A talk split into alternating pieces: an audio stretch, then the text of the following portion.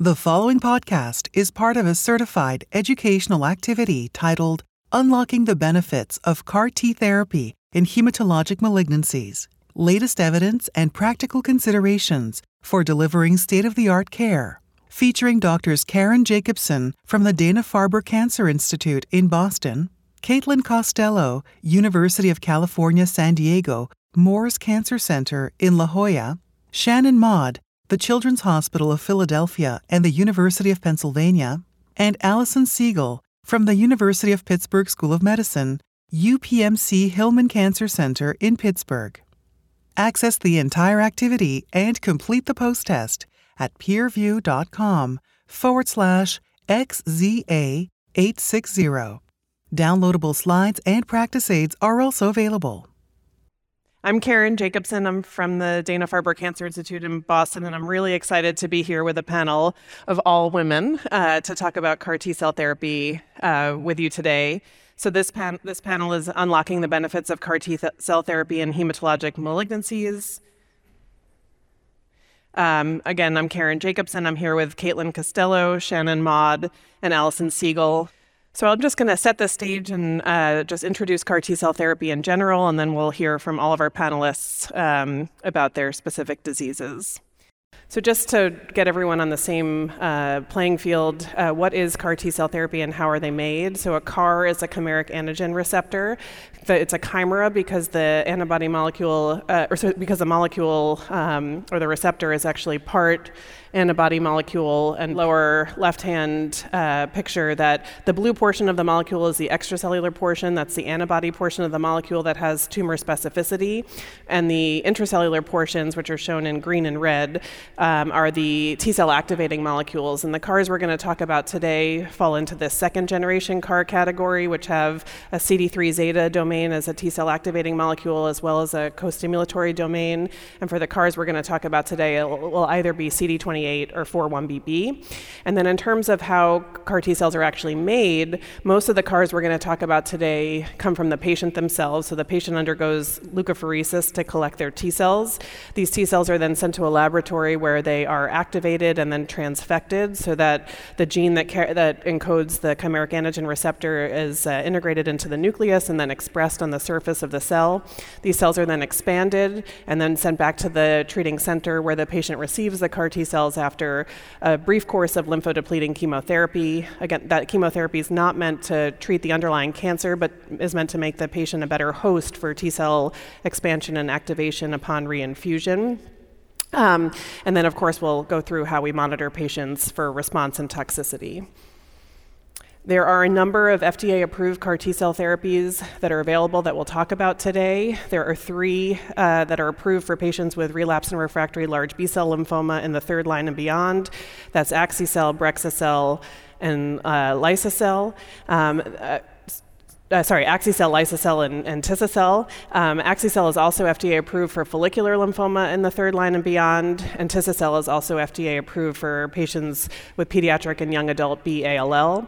Um, we have a fourth uh, CD19-directed CAR that's approved for B-cell malignancies, uh, Brexu-cel. It's approved for patients with relapse refractory mantle cell lymphoma, as well as adults with uh, B-ALL. And then finally, we have a BCMA-targeted CAR for multiple myeloma. That's ida-cel and that's for patients with relapse and refractory multiple myeloma after four or more prior lines of therapy. And with that introduction, I'm going to turn it over to Dr. Maude, who's going to talk about uh, CAR T cell therapy for ALL. Thank you so much, Caron. Um, I'm Shannon Maude from the Children's Hospital of Philadelphia and University of Pennsylvania. So I'm going to um, start off w- by talking about CAR T cell therapy for ALL. And um, we'll start off the focus in pediatric ALL, and um, I think it's fitting that we start with this because the first um, CAR T cell approval was actually in pediatric ALL, um, which was something that was very exciting for, for us as pediatricians, as it's not the typical course. Um, so we'll spend some time talking about sort of the, the stage that that fell into, um, and then talk about some of the newer data um, for adult ALL as well. So, pediatric ALL has been really a success story for um, combination chemotherapy over the years with um, patients with newly diagnosed ALL in recent years um, achieving a very high chance of long term remission, approaching 90% in some patients. But uh, unfortunately, for patients who relapse, and particularly for patients that relapse m- more than once, this um, curve is, is almost the inverse, um, where survival is very poor. And over the years, really, the improvements have come in reducing the risk of initial relapse, and there haven't been many advances um, in outcomes for patients who had relapsed, especially more than once. And so this was an area that was in urgent need of new therapies, and, and that's where CAR T cell therapy um, came into that picture. So I'll start off with a case um, that really has been a typical um, story for patients that have been treated with CAR T cell therapy.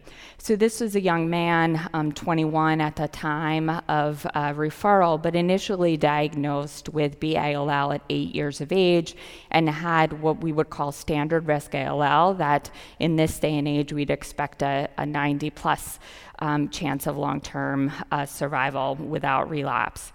So he uh, received standard therapy um, and then had a late isolated testicular relapse four years from diagnosis and off of therapy for about uh, 10 months. Um, this is typically considered a low risk relapse, and he was treated with testicular irradiation and chemotherapy alone. We wouldn't usually use bone marrow transplant in this setting because it's low risk. Um, he ach- achieved a second remission, but then unfortunately had a second relapse, which was an isolated bone marrow relapse four years off therapy. And now this relapse was incredibly refractory. Um, he received standard cytotoxic reinduction chemotherapy with refractory disease, um, and then received uh, blinatumomab, which was investigational at the time, received the CD22 antibody moxetumomab, which was investigational um, at the time and was refractory to both of those agents, um, and then came uh, to our center for CD19 directed CAR T cell therapy. So, what is the landscape of CAR T cell therapy now in, in this day and age? Um, so, as um, Dr. Jacobson mentioned, Tisacel was um, approved in pediatric and young adult ALL in August of 2017. And so, for the past number of years, that really has been the only option in ALL, and unfortunately, has only been an option for children and young adults. Um, more recently, uh, Brexucab was just approved in October of this year for relapse refractory BALL in adult patients. There are um, a number of other uh, clinical trials that are ongoing as well. So um, there's a, a product out of the Fred Hutch, um, you know, similar to Liso-cel, um, that is undergoing phase one and two clinical trials and is in a multi-center um, clinical trial right now. And then there are phase one trials of universal um, CAR-19 products. Um, but at the time that this patient was treated, there was um, uh, really just clinical trials available. Um, and uh, he received um, the product that ended up being approved as Tisacel.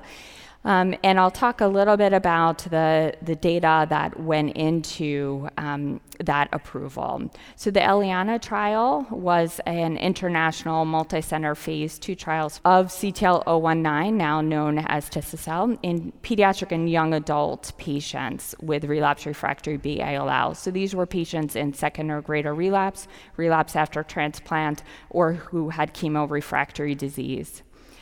Um, after enrollment, they could receive bridging chemotherapy while their cells were being manufactured, and then they received lymphodepleting chemotherapy of fludarabine and cyclophosphamide, followed by a single dose of uh, CTL019, which was weight based for patients under 50 kilograms, and a flat dose for those over that.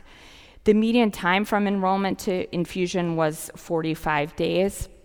Um, on this trial, and what we were really looking for was the overall response rate of CR or CRI um, at three months. And so the data, um, the initial data reported on that trial um, that was evaluated for uh, registration was that an overall response rate. And then what I'm showing here is the duration of remission and event free and overall survival. So for the primary outcome of uh, CR CRI, 81% of patients um, achieved a CR CRI that was maintained at two months after treatment. And the relapse free survival at 12 months um, after this therapy was 59%, with only eight of the uh, 75 patients going on to a consolidative uh, stem cell transplant. This is longer term follow up data from that study that was reported at an ASH um, a couple years ago. Um, it, showing a little bit longer term um, median follow up.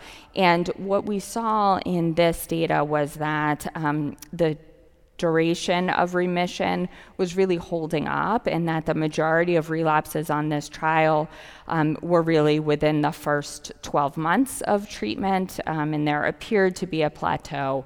We're certainly looking at um, longer term data to see if that holds up. But what this suggested was that for um, a fraction of patients, um, this could potentially be a durable therapy as a single therapy, even without um, consolidative transplant. Um, the overall survival was also very encouraging. We saw that um, patients um, who relapsed were able to uh, be salvaged in, in many cases. And so um, the overall survival out to 24 months was 66% on this trial with slightly longer follow up.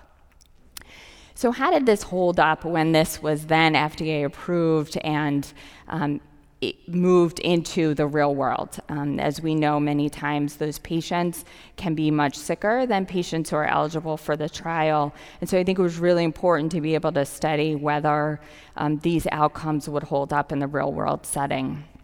So there has been an analysis done by um, CIBMTR, as well as there are several um, consortium that have looked at real-world data of pediatric patients and young adults up to the age of uh, 25 treated with Tisacel in the real world. And um, what was seen on this CIBMTR analysis was that the CR rate was about 86%. Um, this is in almost 250 patients. Um, so this really did hold up with what was seen on the trial. And in addition, the 12 month duration of remission at 61% was very similar to what was seen on the trial. There was a slightly higher proportion of patients who went on to a consolidative transplant um, in remission, 16% in this analysis, compared to about 11% um, on the trial.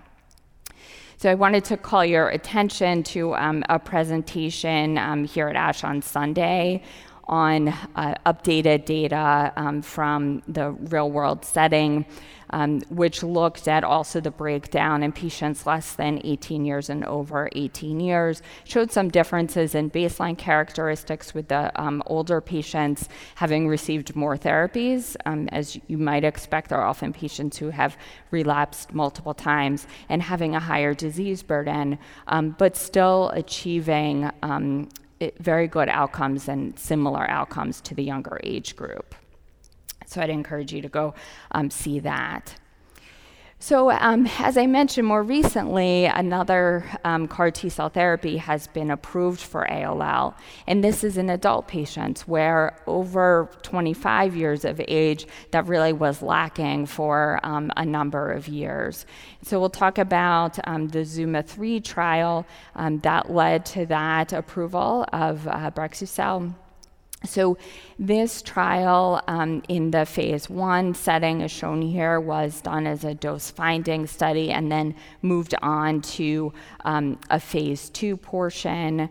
Um, patients also received fludarabine and cyclophosphamide in a slightly different schedule um, than what I showed you before, and then a flat dose of um, modified CAR T cells.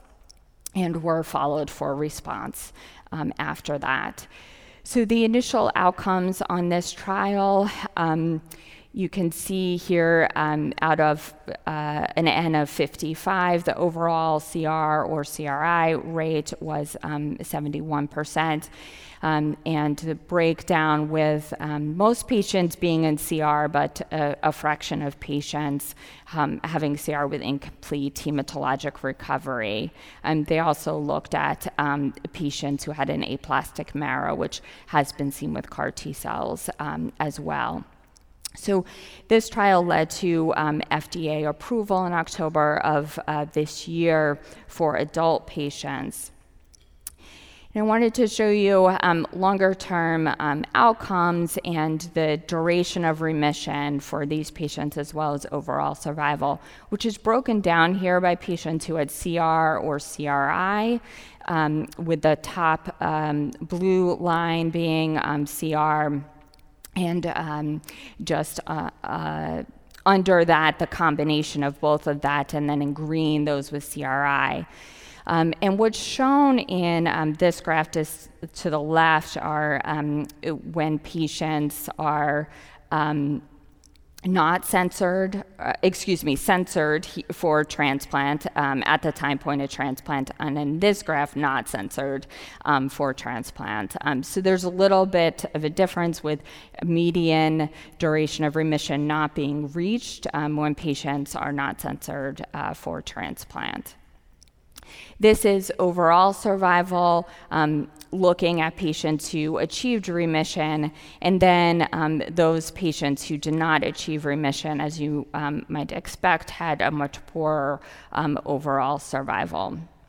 Um, but a, a, few patients um, did appear to be salvaged and, and um, were able to survive for quite some time after this therapy. So um, that trial is um, that product, excuse me, is being studied in a pediatric trial as well. This is the Zuma 4 trial of uh, KTE-X19, um, showing the phase one results. It's currently being studied in a phase two study um, and seeing similar um, response rates with 78% of patients achieving CR or CRI, with the majority of those, 16 out of 18, um, MRD negative. The majority of these patients um, did go on to transplant after this. Um, what this um, graph is really breaking down is a couple of different uh, doses that were studied on this trial, as well as formulations of the product. Um, and they found that there were some differences in um, safety with the different formulations. Um, so ended up taking the, um, the, the, lower volume formulation into the phase two portion. Um, that phase two is currently ongoing, and an NHL cohort has been added to that as well. So, um, what we have all seen in the um, administration of these products is that um, while there are really incredible responses, um, different than what we have seen with standard chemotherapy, the toxicities are also very different. Um, and we can see some significant toxicities um, in the first 30 days of uh, treatment after um, infusion of, of these cells. CRS and neurotoxicity or ICANS are really the main toxicities that have been seen. And so we want to spend some time just sort of talking about what the approach has been to that and how it's evolved um, over the years with our experience with this. So, in the early days of these trials, um, I can tell you, I remember sort of waiting to the last possible minute to try to intervene um, because we really um, wanted to preserve the function of the T cells. And so um, in the initial phase one trials, we often waited until patients had significant hypotension on more than one vasopressor or on high dose vasopressors, significant respiratory symptoms, um, either intubated or leading to that, um, or really rapid progression and worsening of symptoms before we intervene. Um, and as we, um, you know, have all discovered over the years with these trials, intervention with cytokine blockade with tocilizumab um, can be very effective um, in reversing these symptoms or mitigating um, the worsening. And what has been found is that it does not appear to have an impact on response. Um, or expansion of the T cells. And so we've now moved to intervening earlier to um, try to make these therapies more safe and um, less morbid for patients. But I will say that this practice is often quite different depending on the disease and also on um, the, the patient that you're treating um, and their comorbidities, their age. So in the pediatric setting, we often still wait. Uh, longer than I would say um, most of my colleagues here probably do um, in adult patients. Um, but in a patient who has significant comorbidities or an older patient where a persistent high fever um, can be significant in and of itself, um, many people do intervene with um, tocilizumab um, for fever alone, even without other significant symptoms. Um, and there have been some studies looking at that in high disease burden patients as well. Um, in pediatrics, often we're willing to tolerate a bit more, um, but in a very high risk patient, um, may intervene for that high persistent fever. I think what has been seen is that we're all a bit quicker to um, intervene as the patient is worsening. So, if a patient is going on oxygen or starting to escalate to needing CPAP or looking like they're going to need that, um, we're often intervening with tocilizumab there. Um, or just at the start of hypotension, um, even potentially before they're going on vasopressors, or if they're on just a, a low dose of vasopressors. Um, the practice is still to use um, tocilizumab first and to try to avoid um, too much fluid uh, because of the capillary leak that's seen, and then to go to steroids if not improving, um, and additional cytokine blockade after that. Um, and still to try to wean steroids quickly. ICANS um, management has evolved too, although I will say there's still a lot we need to learn about the pathophysiology of this and what agents might improve it. Um, but in the past, um, we really didn't know that there were any therapies um, that were hel- that would help. Um, and tocilizumab um, was not found to help, and there was some concern that it may worsen symptoms due to an increase of IL 6 after blockade of the receptor. Now, I think a lot more people are, are going to steroids um, with signs of uh, severe neurotoxicity and sometimes even in the early stages. And this is often dependent on the product used and the toxicity profile that's seen as well. So, back to our um, patient. So, this patient was um, referred for CAR T cell therapy and received um, what is now Tisa-cel on um, phase one clinical trial.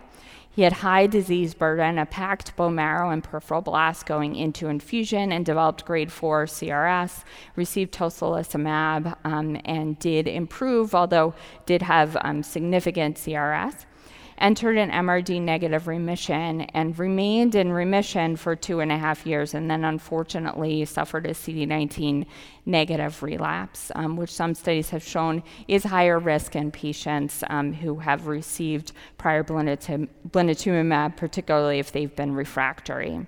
He was able to um, re enter remission and undergo stem cell transplant um, and remains in remission. So, how do we monitor for um, the potential for relapse and decide what to do with our patients um, after this therapy? One way that um, we and uh, in the field have been monitoring for that is to look at how long the T cells persist and to use B cell aplasia as normal B cells are cleared by CD19 CAR T cells as a marker of persistence. And this is very helpful in being able to um, predict CD19 positive relapse as early loss of CAR T cells, particularly within the first six months of infusion, is much higher risk. But unfortunately, this does not predict CD19 negative relapse, um, and the, those relapses are quite common and about evenly distributed now, um, and we don't have a method currently to predict that. Um, so, in, in addressing um, poor persistence, um, I will just quickly um, draw your attention to a presentation that will be given at ASH um, by a member of our group, Regina Myers, um, on Sunday, um, looking at reinfusion of CAR T cells for poor persistence and showing some effect of that. So, um, I, in the last uh, bit of time, I just want to talk about how we approach relapse and how we think about it. Um, it's obviously dependent on what the type of relapse is, whether it's CD19 positive or negative, um, as you may be able to consider other CD19 CAR T cell um, therapies, even reinfusion or humanized products um, with a CD19 positive relapse um, versus CD19 negative. You will be um, thinking about potentially other immunotherapies if the patient has not responded to chemotherapy. And I think in many cases, it, eh, particularly if the patient hasn't had a transplant, we're, we're thinking about that um, in the relapse setting as well. Um, in the interest of time, I w- will uh, just sort of gloss over this, um, but this is some data out of a humanized um, CART19 phase one trial we conducted at our institution in patients who were receiving in the retreatment setting and CAR naive setting, um, showing uh, high remission rates and, and patients being able to stay in remission after this therapy. So, in summary, we're seeing high remission rates in relapse refractory B-ALL, but I think the major problem is that um, there are still uh, high rates of relapse that we would, of course, like to overcome. But up to 50% of patients may have durable remission um, with a persistent CAR. So you think where we're going, what the critical needs are, how can we improve persistence um, through various mechanisms, reduce antigen escape, and identify patients at high risk for relapse so that we could potentially prevent that. Great. Thank you so oops, sorry. Thank you so much, Shannon. We did have a number of questions come in from the audience about CRS and ICANS and management. And I think I'm just going to table those until Allison speaks because she's going to talk about that again. But one of the questions that came up um, regarding your case, or a couple of questions that came up regarding your case, were um, could this patient have gotten Brexucab and and uh, or Tisacel, and how would you choose at this point, given that he falls in the adult and young adult category? And then what is the role for consolidative uh, allo transplant for these patients? Now, I think Shannon can probably talk for a whole hour on those, but we'll try to keep it. Yeah. yeah, it's an excellent question. And I think that they're, they're linked to each other as well. I think um, that um, decision on which product uh, to give and whether to go to transplant are, are both linked questions and very challenging um, decisions to make. Um, you know, up until very recently, there was only um, one therapy that was available. Uh, was available to Tisacel. Um, now, at this time, this patient would have fell into the indication for both products. And so I think what would go into my decision on which to use is um, whether the the patient will go on to an allogeneic transplant or not. Um, the majority of the data with Brexucab in in pediatric patients um, has seen patients go on to transplants. In the adult population, it's more variable, and there are some patients who are able to achieve long term remission even without transplant. But in the pediatric setting, most of these patients um, have gone on to transplant, and those who have not um, have had a much higher risk of relapse. And that is likely related to how long the CAR T cells persist. So, with Brexucab containing a CD28 domain, um, generally what's been seen is that the persistence is quite short, usually um, two, two months at most. Um, with Tisacel, a large fraction of patients can potentially have long term persistence of CAR T cells. Um, and so most of those patients have not gone on to transplant. And so I think thinking about the comorbidities, what the patient preference is, um, factors into which product and also whether you're considering transplant post. Great. Thank you so much. And then the only other question that came in about the case was whether you had to consider uh, only pediatric options because the patient had a diagnosis of pediatric ALL initially, or do you consider the age of the patient when they're relapsing? And I, I think that it seems we consider the age of the patient when they're relapsing. Okay, great. Great. All right. Um, so uh, so I'm going to talk now about uh, CAR T cell therapies in both diffuse large B cell lymphoma as well as mantle cell lymphoma. Uh, so obviously, um, there are uh, a, a, lot of sort of practical implications about CAR T cell therapy. You've heard today, we've already introduced sort of how complicated this therapy is, involving pheresis and shipment to a laboratory for manufacturing, and then obviously the the monitoring for acute toxicities in the first weeks after CAR T cell infusion. So these have implications in terms of figuring out who's eligible for CAR T cell therapy. So of course, when we're talking about eligibility, we're looking at the FDA label so for large cell lymphoma, that's patients relapsing after two or more lines of prior therapy. Um, and uh, there are some obvious uh, comorbidities that would maybe make patients uh, sort of less fit for consideration of CAR T cell therapy, and those will differ from CAR T cell treatment center to treatment center. Um, but right now, CAR T cells are given in a specialized center that are um, you know, trained and accredited uh, to deliver these therapies. Um, at that center, the patients would obviously undergo their leukapheresis, uh, and then when the cells come back, they undergo lymphodepletion, as I had mentioned previously, and then we monitor those patients closely in the first couple of weeks after CAR T cell therapy for both CRS as well as neurologic toxicity. Um, and then the longer term follow up is often shared between the CAR T cell treatment center as well as um, uh, the local oncologists and in, in, the in sort of the long-term follow-up we're really monitoring for some of these uh, prolonged cytopenias that we see in about a quarter of patients uh, b-cell aplasia and then uh, um, risk of infection and of course risk of relapse and how to manage those relapses when they occur um, so I had already uh, introduced the three FDA-approved products for large cell lymphoma. It's Axi-cel, Tisi-cel, and Liso-cel based on these three pivotal phase two clinical trials, the ZUMA-1 study, the Juliet study, and the Transcend study.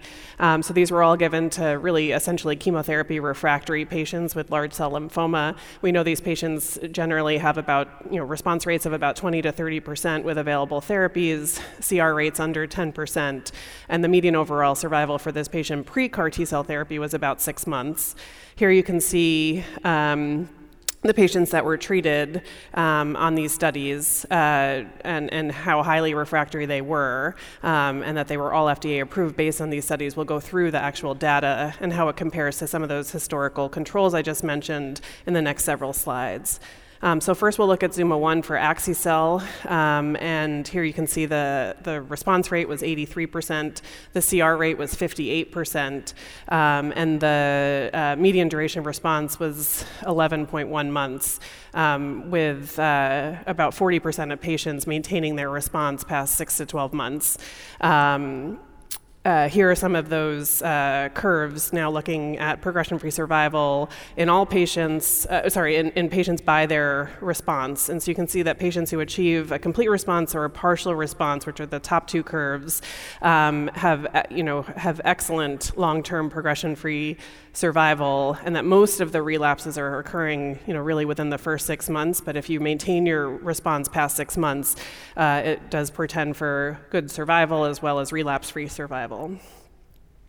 Um, we've seen very long-term follow-up for, for this study. Um, so last year at ASH, we saw the four-year data. This year, we'll see the five-year data, which continues to show that about 40% of patients are, are alive. Um, uh, uh, you know, this far out, now, know, you know, four plus years out from their CAR T cell infusion, um, and uh, this obviously looks significantly better than the median overall survival of six months with available prior therapies before CAR T cell therapy.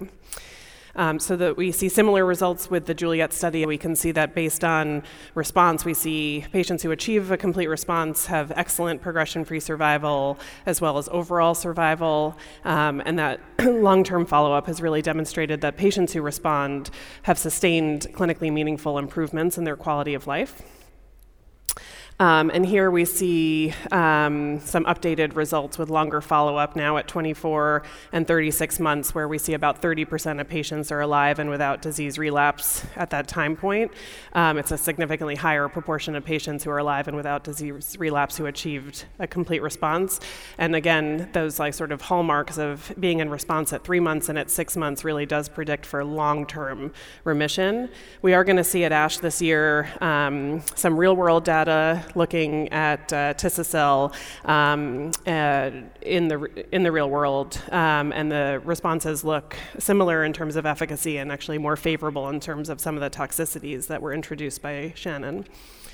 Um, for the, the Transcend NHL 001 study of liso-cel in patients with large cell lymphoma, again, shows similarly very positive results, uh, response rates of about over, over 70%, CR rates over 50%. And you can see here again, for, patient, for all patients, uh, the uh, probability of continued response is quite high. For patients who achieve a, a complete response, it's, it's quite good. Um, and then when we look again at longer follow-up, we're not seeing a, we're seeing that plateau, which is very reassuring, um, with similar um, long-term remissions. Now we're seeing two-year duration of response and PFS on this study of about uh, 50 and 40 percent, respectively. So, one major question that's been asked is if they work so well on the third line and beyond, what about if we move these up a line of therapy? Um, and should, uh, could these actually replace auto transplant, salvage chemotherapy, and auto transplant in primary refractory and early relapsing large cell lymphoma in the second line of therapy? And there are several phase three trials that are. Um, that have tested this. Um, we, uh, these are the Belinda study for um, Tisacel, the Zuma 7 study for Axicel, and the Transform study for Liso-cel. These are all randomized studies. These are high risk relapsing patients with large cell lymphoma, either primary refractory to upfront chemoimmunotherapy or relapsing within the first 12 months. They're randomized in a one to one fashion to either go directly to CAR T cell therapy versus undergo salvage chemotherapy, and if they respond favorably, having an autologous stem cell transplant. Um, so these studies are um, going to be presented at this meeting. Uh, so the phase three Belinda study of Tisacel um, versus standard of care um, uh, did not meet its primary endpoint of an improvement in uh, event-free survival. Um, it was similar uh, in both arms, um, whereas the, the Zuma 7 study as well as uh, the Transform study did meet their primary endpoint of a superior event-free survival in the experimental arm with CAR T cell therapy versus auto um, autologous stem cell transplant. Um, so you can see uh, the 24 month event free survival for, for the Axicel arm was 41%, sort of very similar to what we see on the Zuma 1 study, whereas the 24 event, month event free survival for the standard of care arm was 16% on the Zuma 7 study. Um, and then I think one other important um, uh, endpoint for these studies was that they also looked at quality of life for patients in enrolled in both arms. And you can see uh, this will be uh, presented again at ASH, um, at this ASH meeting, but you can see that patients who received Axicel had a significantly improved quality of life during the time of, uh, of actual treatment, during that acute toxicity window compared to patients undergoing salvage chemotherapy and an auto transplant. Um, and then again, as I mentioned before, the Transform study for Liso-cel was also uh, positive in terms of an event-free survival benefit for Liso-cel of uh, 10 point, a median 10.1 months versus 2.3 months. Um, and again, this will be presented on Saturday at this meeting. And similarly, they looked at quality of life endpoints um, and were able to show that quality of life was either improved or maintained uh, after Liso-cel compared with uh, standard of care. Um, and one of the questions we did get was how do, how do patients fare after CAR T cell therapy compared to an autologous stem cell transplant, I think what you're seeing from some of these quality of life um, assessments is that the sort of acute period of, of therapy is actually more favorable for CAR T cell therapy. It's a it's a much shorter period, um, and uh, the you know how patients actually experience those side effects is is uh, a little bit less significant than some of the side effects we see in, in the first three to four weeks after autologous stem cell transplant. I think when patients have good outcomes, uh, eventually they end up being lymphoma lymphoma patients in remission, and we're seeing those quality of life uh, scores actually start to merge. So there are a number of different ways uh, that are ongoing to try to optimize CAR T cell therapy for diffuse large B cell lymphoma. So of course, as uh, Shannon had already mentioned, uh, we need to improve CAR T cell persistence, uh, deepen these response rates, and, and, improve durability of response. And so there are a number of different uh, ways to modify these CAR T cells or modified lymphodepletion to, to try to do this, or combine CAR T cells with other immunomodulatory drugs. Uh, there are approaches now to try to get these CAR T cells available to patients more quickly quickly, but not only to get them available to patients more quickly, but actually to um, uh, infuse sort of fitter, um, more active T cells back to the patient and using various changes to the manufacturing techniques. Uh, we're looking at allogeneic off the shelf products. Uh, we'll see some abstracts uh, for those uh, at this ASH meeting as well, which would be available off the shelf. And these are T cells that are derived from healthy donors. And then to uh, sort of combat the concept of antigen escape, we're looking at dual an- targeted um, dual antigen targeting CARs, targeting more than one tumor antigen to decrease the selective pressure for immune escape. So I want to just end with a case in terms of uh, for diffuse large B cell lymphoma. So I have a 68-year-old patient that I treated with a triple hit large cell lymphoma. He had had three cycles of R-EPOCH and had clinical and radiographic progression midway through. So he was primary refractory to his upfront chemoimmunotherapy. He then went on to receive one cycle of R-DHAP with disease progression.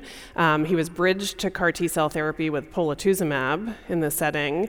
Um, this is what his PET scan looked like going into CAR T cell therapy, and then on the sorry on the uh, left, and then on the right you can see what it looked like one month after CAR T cell therapy. Um, and this is probably the largest disease burden that I have ever seen uh, successfully be treated with CAR T cell therapy. This was actually a partial response at one month, um, but he's followed locally, and his his response actually continued to deepen over time, and he's now 12 months out from CAR T cell therapy in an ongoing remission. And we do see that with partial responses. About 30 to 40 percent of partial responses uh, to CAR T cell therapy with large cell lymphoma will deepen over time. And I think people are now trying to understand what are the sort of qualities of those PET responses that might predict for patients whose response is bound to uh, deepen as opposed to those who are bound to progress. Um, so, as we mentioned before, Brexucel, which is the product that Shannon talked about in adult B-ALL, has also been approved for relapse refractory mantle cell lymphoma. And Brexucel actually looks a lot like Axi-cel, um, except that there's an extra step in manufacturing where uh, the T cell pheresis product is actually purged of any circulating CD19 positive cells so that you aren't uh, including circulating lymphoma or leukemia cells uh, in the transfection process. Um, so, again, you want to think about who's eligible for, for these uh, CAR T cells for mantle cell lymphoma. And so right now it's actually very, very broad. It's any patients with relapsed refractory mantle cell lymphoma, although as we go through the clinical trial, you'll see that all these patients were required to have seen a BTK inhibitor on the pivotal clinical trials. Um, uh, again, there will be specific sort of patient uh, comorbidities that each site will consider differently in terms of whether they are contraindications for CAR T cell therapy or not. Uh, patients are treated exactly the same as they were for diffuse large B cell lymphoma. Cells are collected, and then the patient comes back and receives lymphodepletion. They're watched for acute toxicities, um, and then and then they go into longer term follow up. So this is the, the ZUMA-2 clinical trial that led to the FDA approval of Brexucel in relapse refractory mantle cell lymphoma.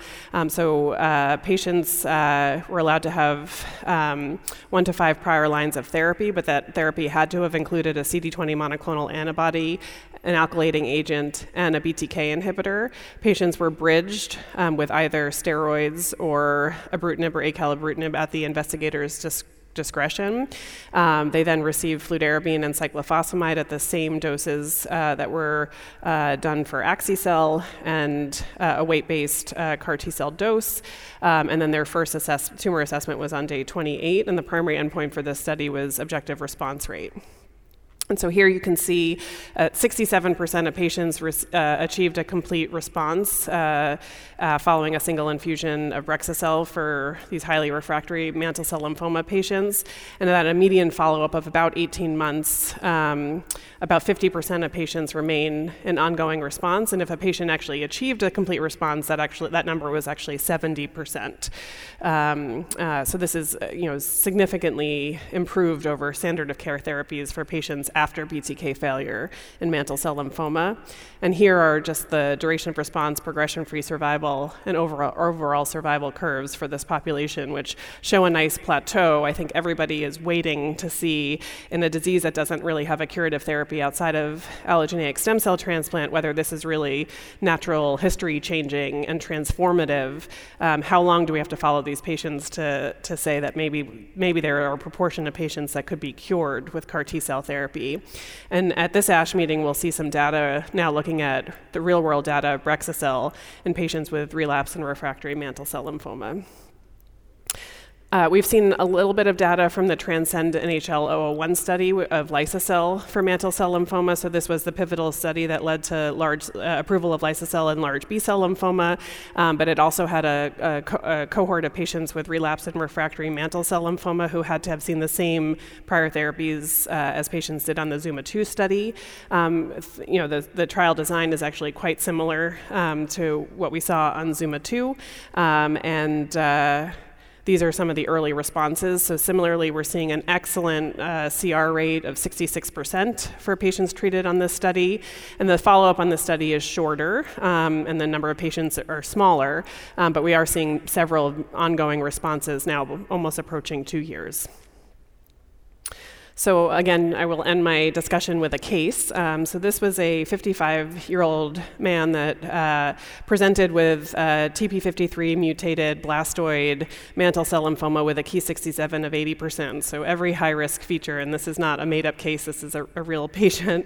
Um, so, he was initially diagnosed uh, in 2007, at the end of 2017. Um, he was uh, he had actually been treated with uh, three cycles of bendamustine rituxan and had stable disease, then had three cycles of uh, and cytarabine, again with stable disease, and then was put on acalabrutinib, um, and within three months had had progressive disease. So he was actually treated on the Zuma 2 clinical trial in November of 2018. Um, he actually had a very uncomplicated course um, despite his uh, disease, uh, with only grade 1 CRS and no ICANS. Um, he was not treated with either tocilizumab or dexamethasone. Actually, was able to go home on day eight after the mandatory observation period. Um, so this was his PET scan going into CAR T cell therapy, and these are his PET scans in the subsequent years following. So he's remained in a deep CR. Someone who didn't respond to any prior therapies had a deep CR that's been ongoing for several years. Um, so I will just go to a couple of questions that came up. Um, and so one question that I'm going to actually just ask my uh, colleagues. Um, so now seeing some of the results of the randomized clinical trials in lymphoma, actually, I'm going to point it to Alison, who's also a lymphoma doctor. Um, what do you think? Do you think this is going to be practice changing in terms of and standard uh, in terms of what the new standard of care is for uh, relapsing large cell lymphoma for in first relapse? In first relapse, yes. I do. I do. I think that you know, as we introduce that idea, um, we'll see perhaps a gradual shift in in practice patterns, but for high risk um, first relapse patients, I think that the data is convincing and um, it, it, will change. Yeah, practice. Um, I agree. I absolutely agree, and I think the question is going to be once we look at the data this at this meeting and it gets published in a peer reviewed publication is how big is the improvement and, and will this actually be practice changing for all relapsing patients or just for those high risk patients? I think that's really going to be dependent on sort of the magnitude of the benefit of CAR in this setting, which we'll have to scrutinize with a close eye.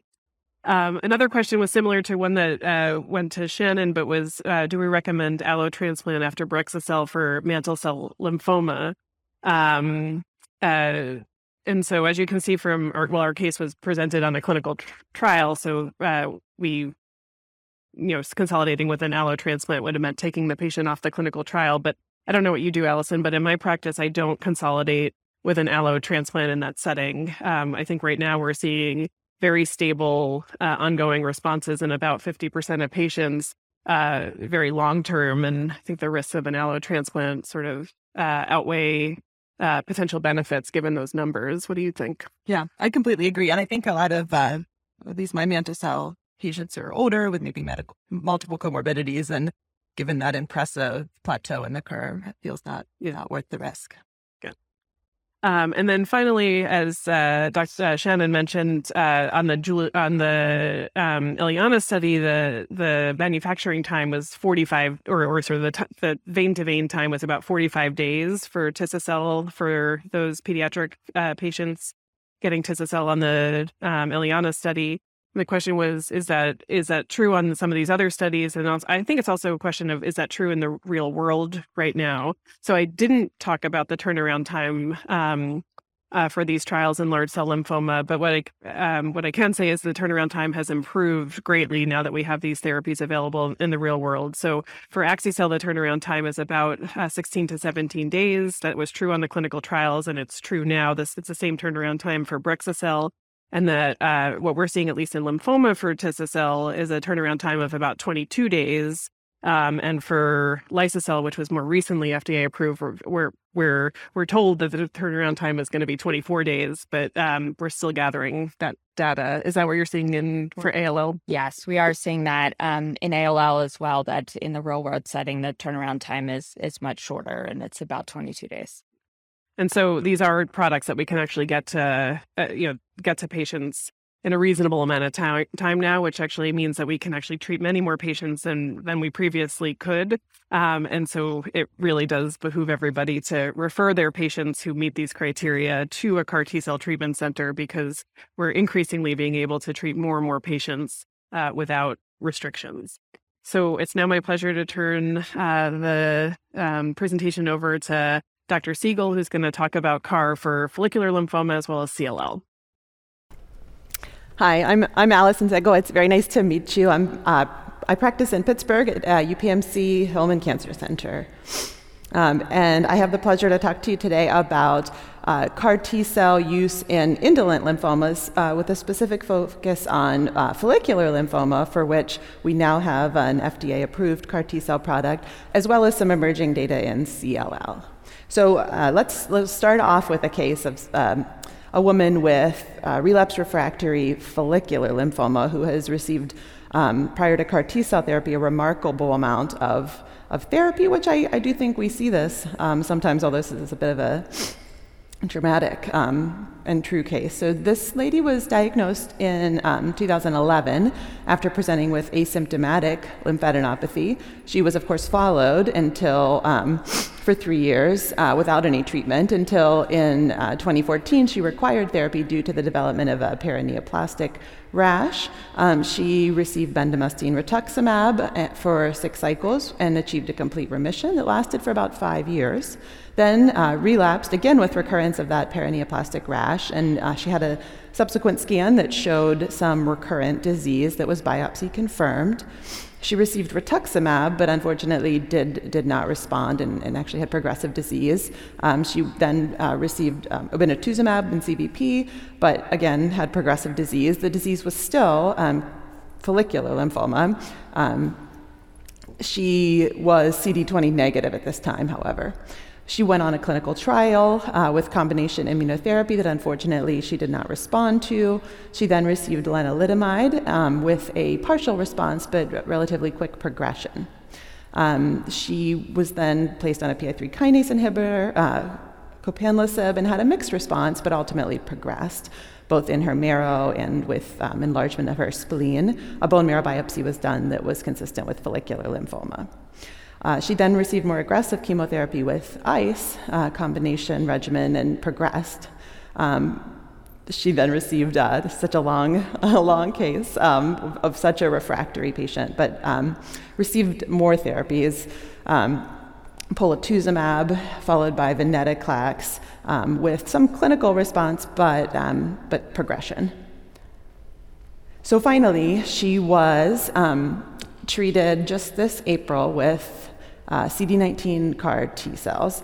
Um, you could see her scan, her PET scan prior to therapy, and then um, after receiving treatment, um, she, which she tolerated relatively well. She had grade 1 2 CRS with fever and some mild transaminitis, requiring tocilizumab, but um, was able to be discharged home by day 10. And then you can see her follow up scan, which shows a really nice um, remission after, after failing so many um, other agents.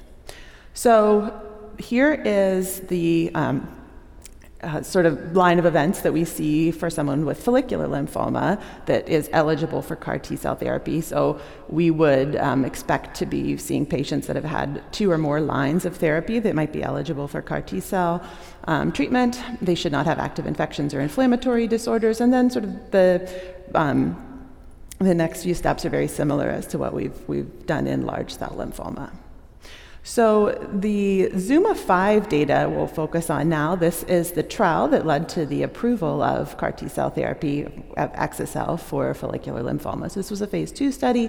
Um, the planned enrollment was 160 with um, a focus on follicular lymphoma of 125 people.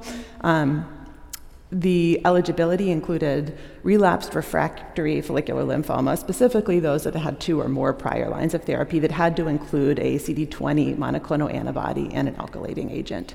The conditioning regimen was that which, which we give in large cell lymphoma, fludarabine and cyclophosphamide, and then a weight based um, dose. The endpoint was overall response rate, but then some secondary endpoints, um, including uh, toxicity, duration of response, um, were also studied.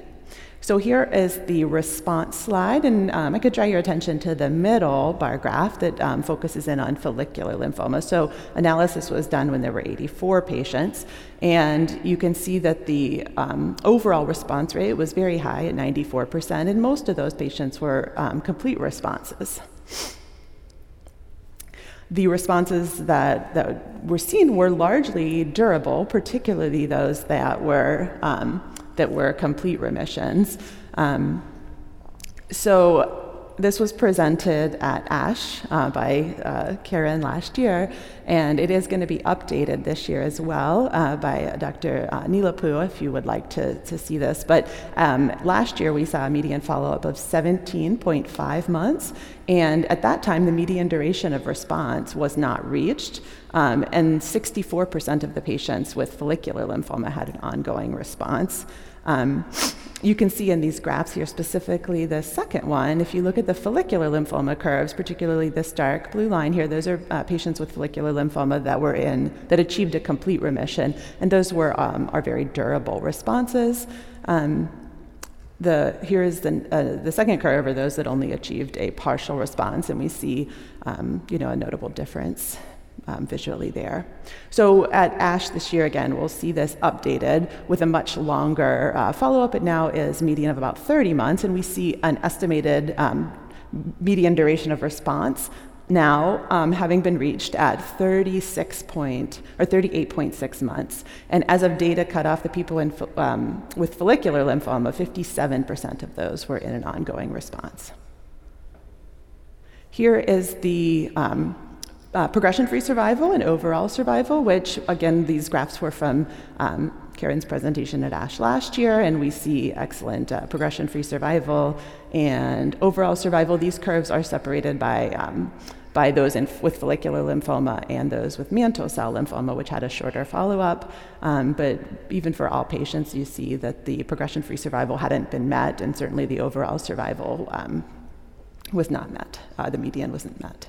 Um, the 12 month progression free survival, to give you a, um, a, better understanding, was 73% for all patients. Overall survival excellent at 92%. So now, again, we have this updated at ASH this year with a median follow up of 30.9 months. And we see that the estimated progression free survival is now met at 39.6 months. Um, interestingly, uh, we we do see some separation in duration of response based on one pre-specified um, risk group, and that's patients with follicular lymphoma who have had progression of disease after their first chemoimmunotherapy within two years. That's a well-established uh, prognostic uh, variable, and the this bar graph here was from uh, ASCO in, of this year.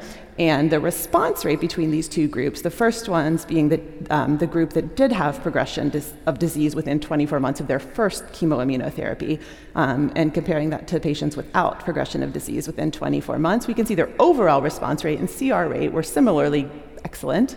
And then um, However, we see um, at ASH this year, and this was um, a little seen as well um, at ASCO last year, um, that the median progression free survival is, is, has separated out a bit. And in patients with follicular lymphoma that had progression of disease within 24 months, the median progression free survival was 39.6 months, whereas it, whereas it was, is not reached in those without progression of disease within 24 months. Although I would say that both um, both of these, uh, the dur- durability of response in both of these groups is quite good.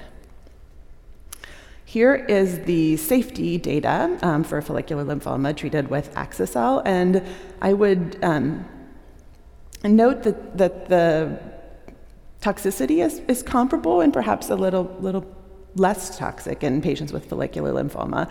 So, about 78% of patients had CRS, Mostly that was fever with some hypotension. Only 6% of people had grade 3 uh, CRS, so that would be requiring um, vasopressors. And then we see 56% of people with uh, ICANS, or any, actually in this, any neurologic event, um, 56%, and then the grade 3 is 15%. Most of that is tremor or um, a confused state. So this is um, the data from the ELARA study studying uh, in relapsed refractory follicular lymphoma. Um, we will see this data uh, updated at ASH this year as well. So, in this study, there was uh, similarly um, high risk relapsed refractory follicular lymphoma patients that were refractory to two lines of therapy or, um, or had uh, relapsed after an auto transplant. So, they were uh, treated. Um, Similarly to Axi-cel, you know, collected, although their, their, their, product was frozen and rolled, they could receive bridging uh, therapy during the Tisa-cel manufacturing, received restaging lymphodepletion, which similarly uh, to other products, it's uh, fludarabine and cyclophosphamide, or in this case, bendamustine could be given. Um, and then the Tisa-cel product was infused, and they were assessed at three months, as well as followed for long-term safety. Their, over, their uh, primary endpoint was CR rate. Um, we can see here that, that Tisa-cel is additionally highly active in follicular lymphoma. The CR rate, 66%, and an overall response rate of 86%, and the duration of response with, with somewhat shorter follow up, but um, we're seeing excellent uh, data with, with this follow up here. Um, of uh, the, the probability of a responding patient to remain in response at six months was 76% and the progression, median progression-free survival and overall survival for the whole co- cohort had not been met. Again, this is updated this year, um, with, now with a median follow-up of 17 months, and we see the 12-month progression-free survival is 67%. Um, again, some separation based on sort of the the risk group of the patient. Um, those with progression of disease within 24 months, we're seeing some difference. Um, in, in progression free survival at, at 12 months, as well as tumor volume. And then the safety results with Tisa-cel are um, similar to its use in, in large cell lymphoma. The CR rate, or on the, I'm sorry, the CRS um, rate is 76, 78%. 48%, sorry, but no grade 3 uh, toxicity was seen. Uh, the neurologic events were seen in 9% of people, um, but only 1% were grade 3 or higher. So, some take home thoughts on CAR T cell therapy and follicular lymphoma. Um, we are seeing that CAR T cell therapy is highly effective for relapse refractory follicular lymphoma patients across risk groups with an overall response rate dependent on product of 86 to 94% and a high CR rate of 66 to 79%. We see that these responses are largely durable. With Axi-cel, the progression free survival um, is. Uh, 39.6 months and a median follow up of 30.9 months, and this is an FDA approved product earlier this year. Tisa-cel, um, progression free survival has not yet been met with some shorter follow up, and it is under FDA priority review. Um, we also see that the safety profile is manageable and perhaps favorable when compared with its use in large cell lymphoma. So here's a case of a CLL patient um, to highlight CAR T cell use for CLL. So, this is a 66 year old man who was diagnosed in 2018 after presenting with abdominal pain, found to have bulky lymphadenopathy, cytopenias, and lymphocytosis. His flow was consistent with CLL, and he did fall into a high risk group, um, IGVH unmutated um, with uh, 17p deletion by FISH. He was started on ibrutinib monotherapy, but unfortunately progressed within the first few months of treatment. Uh, venetoclax was then trialed uh, for a few months with no improvement, only stable disease. Uh, these drugs were tried in combination, but he had no response to this therapy as well, and so he was enrolled to receive uh, CAR T cells on a clinical trial. But then he had, um, as you can see on his scan here, uh, in the um, uh, in the axillary region, he had a lymph node that was biopsied, um, which uh, somewhat surprisingly showed uh, Richter's transformation. Um, so he was luckily able to receive CAR T cells um, as a single patient um, compassionate use IND, and he received those in June of 2019, and his course was um, complicated by CRS requiring vasopressors, making him grade three. Uh, he did not develop ICANS. Um, he was treated with tocilizumab and dexamethasone accordingly based on his grade three CRS, and was able to be discharged home by day 13. Uh, on his day 30 bone marrow and his CT assessment, he had achieved a complete response in the marrow and then a PR by, by CT. Um, and the, the definitions for CR in, um, in CLL are perhaps a little different, um, but the lymph nodes need to be below a certain level. And so um, he actually continued to have shrinkage of his lymph node. And so at 24 months, um, his CBC was normal, and a CT scan showed no further decrease, or showed further decrease in his lymphadenopathy, um, which was still consistent with an ongoing PR. So the Transcend study in uh, Transcend CLL 004 um, is the study we're going to discuss here, in which uh, CAR T cell therapy was used for CLL. So the eligibility for this trial included people with relapsed refractory CLL. Um, they had to have either failed or been ineligible for a BTK inhibitor. Um, if if a person was high risk, um, based largely on um, presence of TP53 mutation, um, IGVH um, mutation status, um, they, they had to only fail two prior lines of therapy and standard, or if you had standard risk disease and failed three lines of prior therapy, and ECOG performance status was zero to one. Uh, so during the during that eligibility screen, um, if they met eligibility, they were enrolled in leukapheresis. Bridging therapy was allowed. I would say that um, to address maybe this issue in CLL, um, manufacturing uh, specifically was noted to be successful almost all the time, 96% of the cases.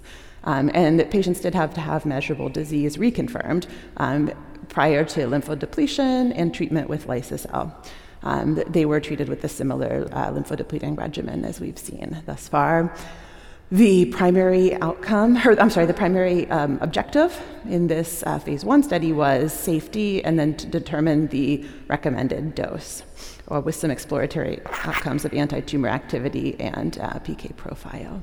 Um, the two dose levels, sorry, the two dose levels that were explored, I don't think I can go back. There were two dose levels that were explored. Um, uh, you can see here there were nine patients in dose level one and 14 in dose level two. I just wanted to highlight the patient characteristics. You can see that most of those patients, 83%, had high risk genetic features. Um, largely that was uh, mutated TP53 um, with, with uh, 17p deletion or a complex karyotype. Um, additionally, patients had a median of four prior lines of therapy. All had had um, prior ibrutinib based on the eligibility, and 67 or 65% had venetoclax. And so this is the response slide. You can see that, that all 22 patients here um, in the first bar graph, um, the response was 82%, 45% had a CR um, with, with no major differences between dose levels. Um, this study also looked at undetectable MRD both in the blood and marrow, looked at that status, and um, the darker blue here is um, the total that had um, achieved MRD by, by uh, undetectability in the blood, that was 75%, 65% in the marrow, and that's at any time point. Um, here is our response data. So now there's 24 months of follow up. This graph is a little bit uh, busy, but you can see the this is all 22 patients and what their responses were um, over time, with the 24 month spot here being the end of the study. And so, um, what I would say is the responses here were durable. At 12 months, 50% were in response. Um, and only two of those people who were in response had subsequently progressed beyond the 12 month point. Um, of the 15 people who achieved that undetectable MRD in the blood, four of them had subsequently progressed, and three, uh, that was due to Richter's transformation. So they looked at the data in subgroups here. This is a group of patients that had progressed on a BTK inhibitor and then failed venetoclax for um, any number of reasons. And they, this group is also attaining some durable responses. You can see in these first four patients, but um, and many of those responses were rapid and durable. But um, there were five uh, Richter's transformation events, and four of those did happen in that subgroup. Here is the uh, duration of response and progression free survival slide, which is sort of a similar uh, message here. This is the uh, purple line is all patients, and the uh, in which the median uh, duration of response was not reached. In the subgroup of BTK uh, failure and venetoclax um, failure, the, those people did meet their um, progression or duration of response was 17 months. So some take-home thoughts for CAR T cell therapy in CLL. So, liso-cel monotherapy has a high and durable response rate in relapsed refractory CLL. We can see the overall response rate of 82%, many of those people attaining an MRD negative um, uh, endpoint. The duration of response was not reached at 24 months. The safety profile is similar to other indications with manageable toxicity, and I didn't present this here, but there is there was data, um, I believe at ASH last year, on the cohort of patients not presented that had ibrutinib with liso-cel with very promising results. So.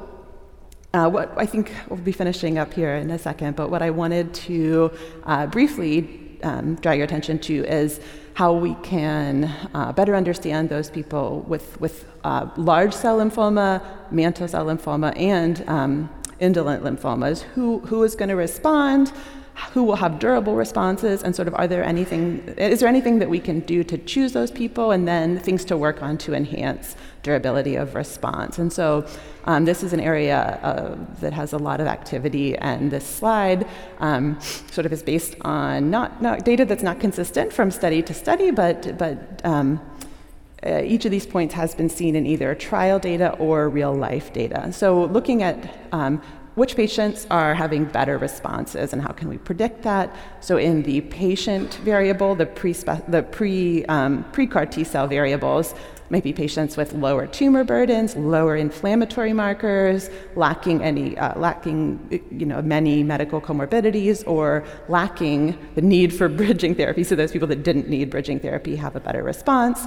Looking at the T cells themselves, that we are seeing some improved responses when the T cell product has a higher proportion of CCR7 or other um, early memory T cells in the CAR T cell product when the T cells double quicker or have a higher CAR T cell peak to tumor burden ratio, that is um, associated with a better response. And then the tumor itself, we are seeing um, in some sort of interesting data, perhaps out of Stanford and, and other places, when, this, when there is not a CD58 mutation in the tumor, that is uh, um, associated with a better durable response. If there's low uh, tumor monocyte derived stem cells, higher uh, tumor infiltrating lymphocytes, and then the absence of MYC overexpression are all associated with improved responses. Toxicity, um, we see improved toxicity or lower toxicity, or sorry, we see increased toxicity in people with a higher tumor burden, higher pretreatment inflammatory markers, higher pretreatment monocyte levels. Um, and then we see higher toxicity in people with higher CAR T cell levels, sort of as one might expect um, as well as people who have earlier cytokine release syndrome. And here's a last slide. I would draw your attention to up in that corner, there's a practice aid with some guidelines on uh, treatment of CRS and neurotoxicity. But um, just looking here at the CRS toxicities, what are we seeing? So um, the common toxicities fever, hypotension, tachycardia, hypoxia, chills those are things that we um, often see as manifestations of CRS. And then things that we don't see very often but can happen and are quite serious um, are in that next column here. You know, we can see cardiac arrhythmias, cardiac failure, renal insufficiency, HLH is something we should pay attention to when we're seeing uh, severe CRS. And then finally, for neurologic events, we commonly see some confusion, encephalopathy, tremor, uncommon but serious if seen seizure, leukoencephalopathy, cerebral edema. Again, this doesn't happen often, but when it does, it needs to be treated accordingly. And finally, here's a timeline for you to look at when we see these toxicities occurring, um, sort of generally um, across the different CAR T cell products for, for lymphomas. So CRS often happens early, um, day two, then neurologic events can happen day five. We might see this pushed back a little bit with some of the 4-1BB products. CRS usually resolves within a few days, and neurologic um, events can take a little longer. And this is seen, um, you can see behind it is the CAR T cell CAR T cells in the blood. What what are their their proliferation rate and sort of how that corresponds with toxicity profile. Great, thank you so thank you so much, Alison. And so um, we we will get to some of those questions if we have time at the end, but I do not want to rob myeloma and BCMA CARs of their time. So I'm going to switch now to Dr. Costello, who's going to talk us uh, take us through CAR T cell therapy for multiple myeloma. Thank you. And thank you, everybody. I'm Caitlin Costello. I'm from the University of California, San Diego. I am uh, delighted to be here with you to talk about what I think is, you know, the best disease up here. But we uh, myeloma doctors have not enjoyed the same riches that my lymphoma and leukemia colleagues have with so many CAR T products and are just trying to keep up a bit. So I, I hope to talk today about the one approved CAR T that product that we do have for multiple myeloma and then talk about what's coming down in the pipeline. So um, without any further ado, let us move forward with a case. So, this is a case of a patient, Jacob, 62 year old man with revised ISS stage 2 myeloma. He received initial induction treatment with our typical triplet of um, VRD, followed by an autologous stem cell transplant, and received lenalidomide maintenance, of which he achieved a complete remission for several years. After three years, as we see happen, he developed progressive disease and went on second line therapy with a triplet combination of daratumumab, pomalidomide, dexamethasone, and achieved a VGPR. But as we commonly see with multiple myeloma, this you know recurrent relapses that happen um, one year later. Oftentimes, these relapses or the duration of remissions end up being sequentially shorter again developed a new plasmacytoma, rising M protein, went on next line therapy um, with carfilzomib, uh, cyclophosphamide, and dexamethasone. Again, short re- remission time. Seven months later, progressive disease ended up with selinexor, bortezomib, and dexamethasone, originally develop, uh, achieving stable disease, but eventually progressed. This is a very typical course of our myeloma patients um, who, fortunately, now have had seen you know, much longer durish, uh, uh, remission times than had previously been seen, but unfortunately, we are still not curing people. So here he is after multiple relapses and several lines of prior therapy, fortunately still in good health, only with some mild neuropathy in his toes. And so, what is our next best, uh, next best option for him? Well, BCMA targeted therapy has really become a bit of the darling of uh, targeted therapies for multiple myeloma because it's such a nice target. It really has very minimal um, off target um, expression in a sense that it really is solely expressed in the malignant plasma cells itself. And this allows for very little, little limited off target toxicity. And so there's been several approaches that have been designed in order to target BCMA, whether that is with CAR Ts, as we will touch on today. However, there are several other options looking at T cell engagers, antibody, antibody drug conjugates, one of which is already uh, on the market and available, um, belantamab mafodotin, that offers a payload or a warhead that can be uh, kind of injected into the myeloma cell after targeting BCMA. But what's important to understand, however, is that as I've said with this case, the patient itself has very limited remission times. There's data finally that tells us that it's just as bad as we thought it is. We have so many medicines that are at our disposal now to treat these patients, but once they've made it through their main three classes of drugs, however, particularly the um, immunomodulatory agents and the proteasome inhibitors and the anti CD38 monoclonal antibodies, the outcomes become progressively more dismal. And so when you're thinking about triple class refractory patients, we can see that the overall survival con- continues continues to decrease. This was the Mammoth study, which was, was a really helpful under, way to understand um, just what those overall survival patterns are. So, if you have a patient who's refractory to a CD38 monoclonal antibody, um, but not both the PI and the IMiDs, overall survival is still less than a year. However, with triple and quad and eventually pentarefractory, which refers to our kind of main five drugs that are available in the classes of CD38 monoclonal antibodies, proteasome inhibitors, and IMiDs, you unfortunately are reaching an overall survival of less than six months.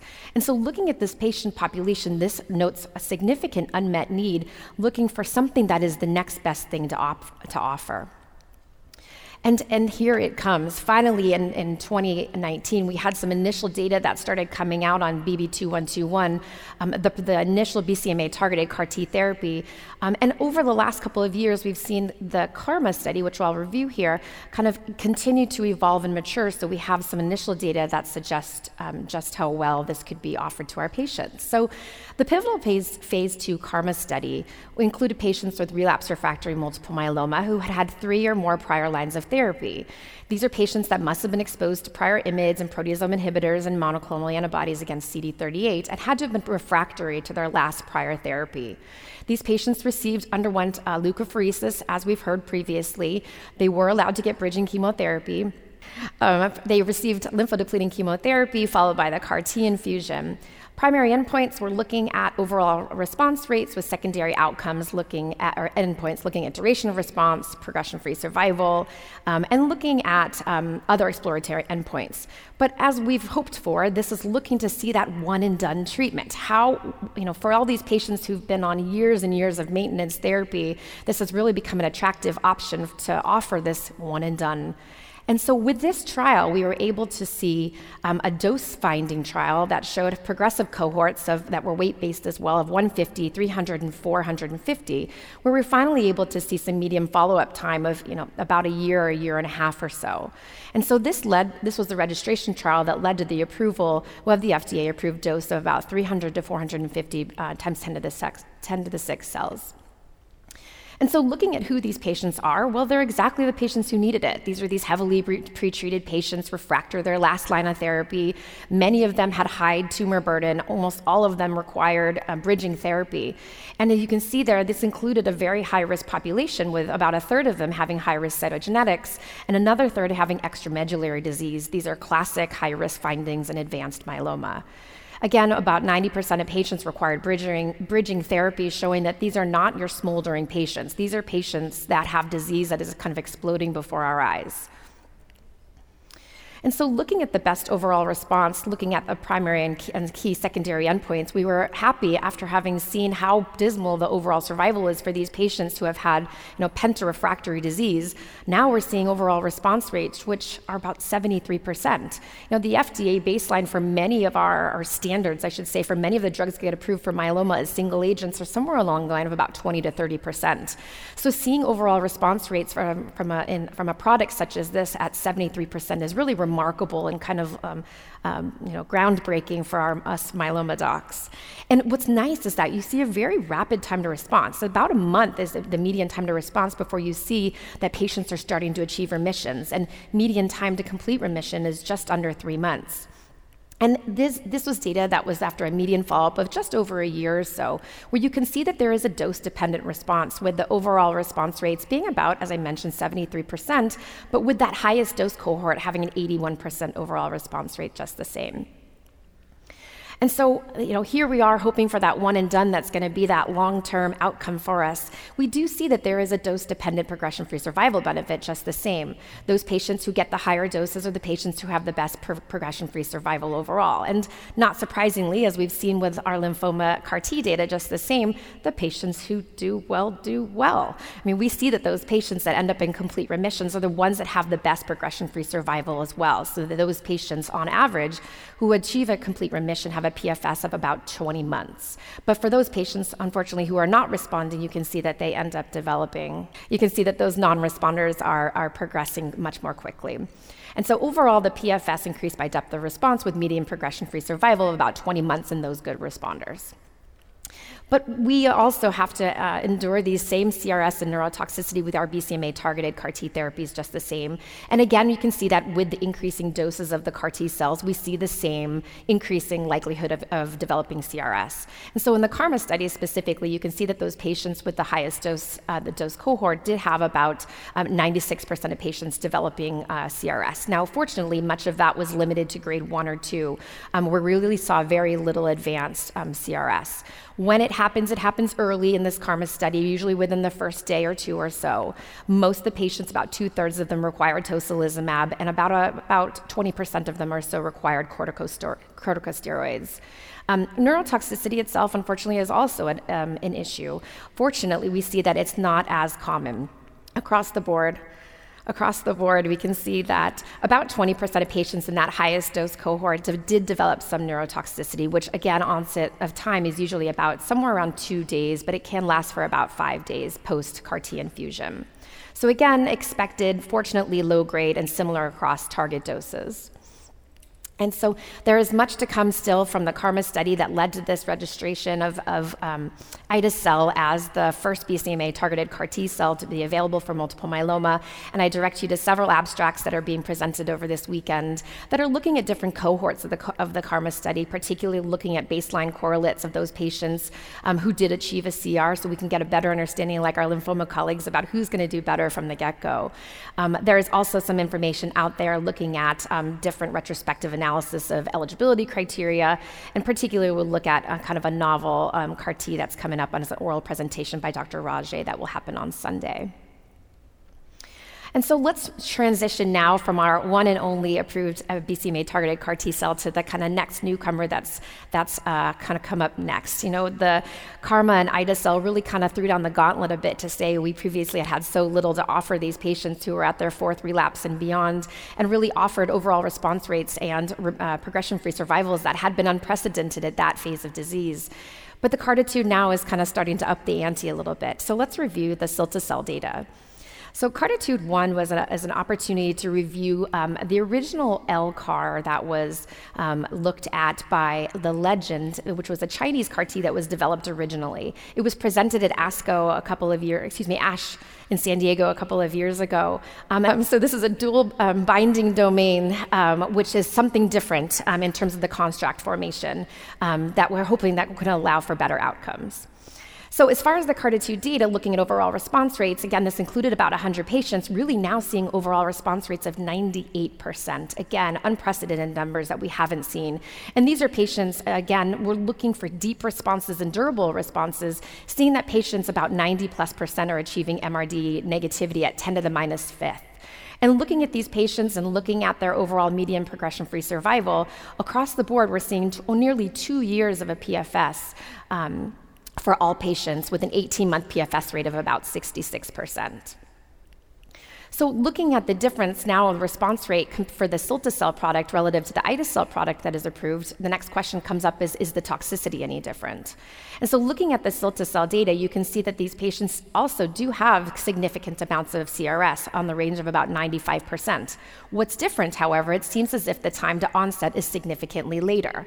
This has pretty great implications for logistics, preparation, and potential outpatient implications for administration but the uh, duration of time overall, if it were to occur on a median, as a median date of about seven days post CAR T, the median duration was approximately four days. The same interventions can occur with tocilizumab and corticosteroids, where the great majority of patients did receive something. And if you look at the comparison between cilta-cel and ide-cel, what you can see there's nearly equivalent CRS rates, nearly equivalent tocilizumab rates across the board. Um, we will get to the neurotoxicity in just a moment, but you can see that the maximum CRS grade in, across uh, usually was just on the range of about grade one and grade two, so no significant um, CRS activity there. That's different. The neurotoxicity, however, may be a slightly different story, and it remains to be seen how this is going to play out. So, in terms of neurotoxicity for cilta-cel, there was increased neurotoxicity with slightly greater, higher grades of neurotoxicity with the cilta-cel product relative to the ide-cel product. However, what was different is that we could see that the patients, once they had um, the development and subsequent, um, let's say, uh, improvement of their neurotoxicity associated with the product, however, did start to develop some late neurologic to, um, toxicity. There were some patients who had their ICANS entirely resolve. However, there were patients who developed other neurotoxicities later. There was one, for example, that developed CNS um, cranial nerve palsies. Um, and there, there are some patients that did end up having later term neurotoxicity, um, upwards of a month or so post CAR T infusion. And so, looking at these neurotoxicities, we need to have a little better understanding about who's going to develop them, what are these late onset neurotoxicity, and the time to recovery just the same, because some of these neurotoxicities that happened post ICANS had a median uh, duration or time to recovery of about 75 days post. And so there's very promising responses in terms of the cilta-cel data looking at the overall response rates and the um, progression-free survival. However, we really need to have a little better understanding about these late neurotoxicity events that are happening with cilta-cel. And the PDUFA date was originally set for November. Um, this past November was pushed forward to February, so we anxiously await um, that update.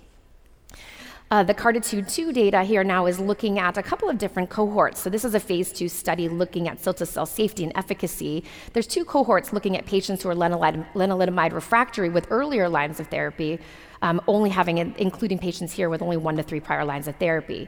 A, co- a, separate cohort is looking at patients following early relapse after their initial therapy, so presumably those patients who have ha- very high risk disease after receiving initial induction therapy with a proteasome inhibitor and IMiD. These patients receive a single infusion of cilta-cel and would lead to very early and deep responses. And so again, looking at an opportunity now here at ASH, we're going to see updated analyses how these cohorts A and B um, are faring now in earlier lines lines of therapy with cilta-cel. And so I point to you for a number of abstracts here at, at, at ASH this year, looking at follow up of cilta-cel, um, trying to get an understanding, as I mentioned, about adjusted outcomes or comparisons for various therapies and real world settings for, for um, looking at patients particularly who are getting cilta-cel earlier in their disease course than what we've previously seen the, the approval for. Um, so much to be seen here in terms of um, updated updates here and subgroup analyses at ASH 2021. And so I put this up here to say as though we have one approved BCMA targeted CAR T cell, one that's kind of you know nipping at its heels, but there's just so much more that's coming. This has really been an explosion of, of CAR T products, all targeting BCMA, all with slightly different uh, constructs, different manufacturing processes, um, transposon-based therapies. There's a lot of excitement in terms of um, which is rushing the finish line that is going to finish up here late, including some allogeneic off-the-shelf BCMA targeted therapies therapies, which is going to be important in this patient population, which more often than not has seen corticosteroids and has been wildly, you know, beat down by, you know, their lymphocytes have been beat down over the years with all this treatment, where oftentimes CAR T or T cell apheresis and, and uh, production can be challenging. And so by giving healthy donor T cells, I think this is really going to have an important um, uh, a, you know, role for the management of, of, of multiply relapse and advanced refractory multiple myeloma. And so here we are targeting BCMA really has become the new standard in terms of, of treating patients with advanced disease. But the question that comes up next is, well, which one do I use? We have this bit of an embarrassment of riches now that we have so many options to do it. But I think there's a lot of different details we need to consider, including can any of these therapies be given in our community by our local oncologists, or do they all need to be given at academic centers? You know, there are novel drugs, but that usually means novel toxicity just the same. You know, the antibody drug conjugate that has been approved by the FDA, belantamab, which is that um, BCMA targeting antibody drug conjugate, has developed corneal toxicity, which has been a whole new ballgame for many of us, you know, oncologists who are very comfortable with hematologic toxicity and CRS and neurotoxicity. Suddenly, these patients have to see their ophthalmologist before every single dose.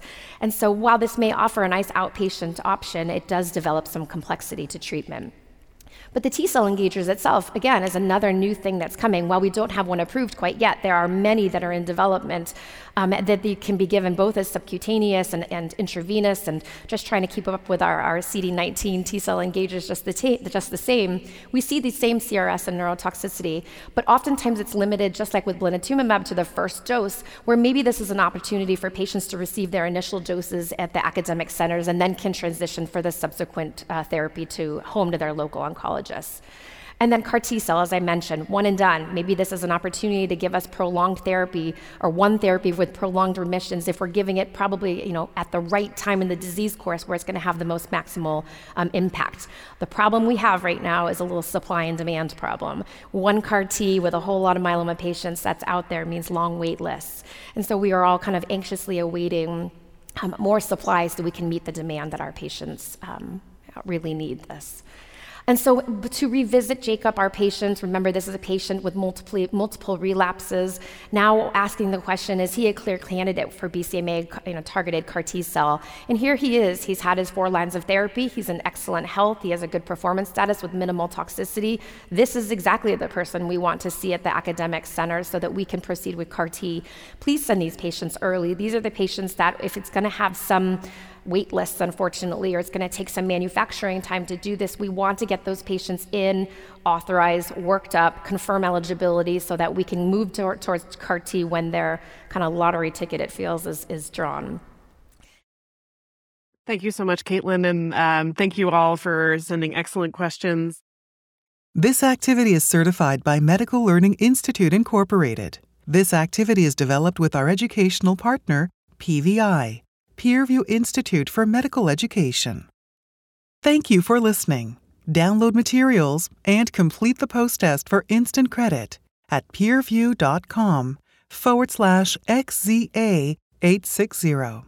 This activity is supported by independent educational grants from Kite, a Gilead company, Legend Biotech, and Novartis Pharmaceuticals Corporation.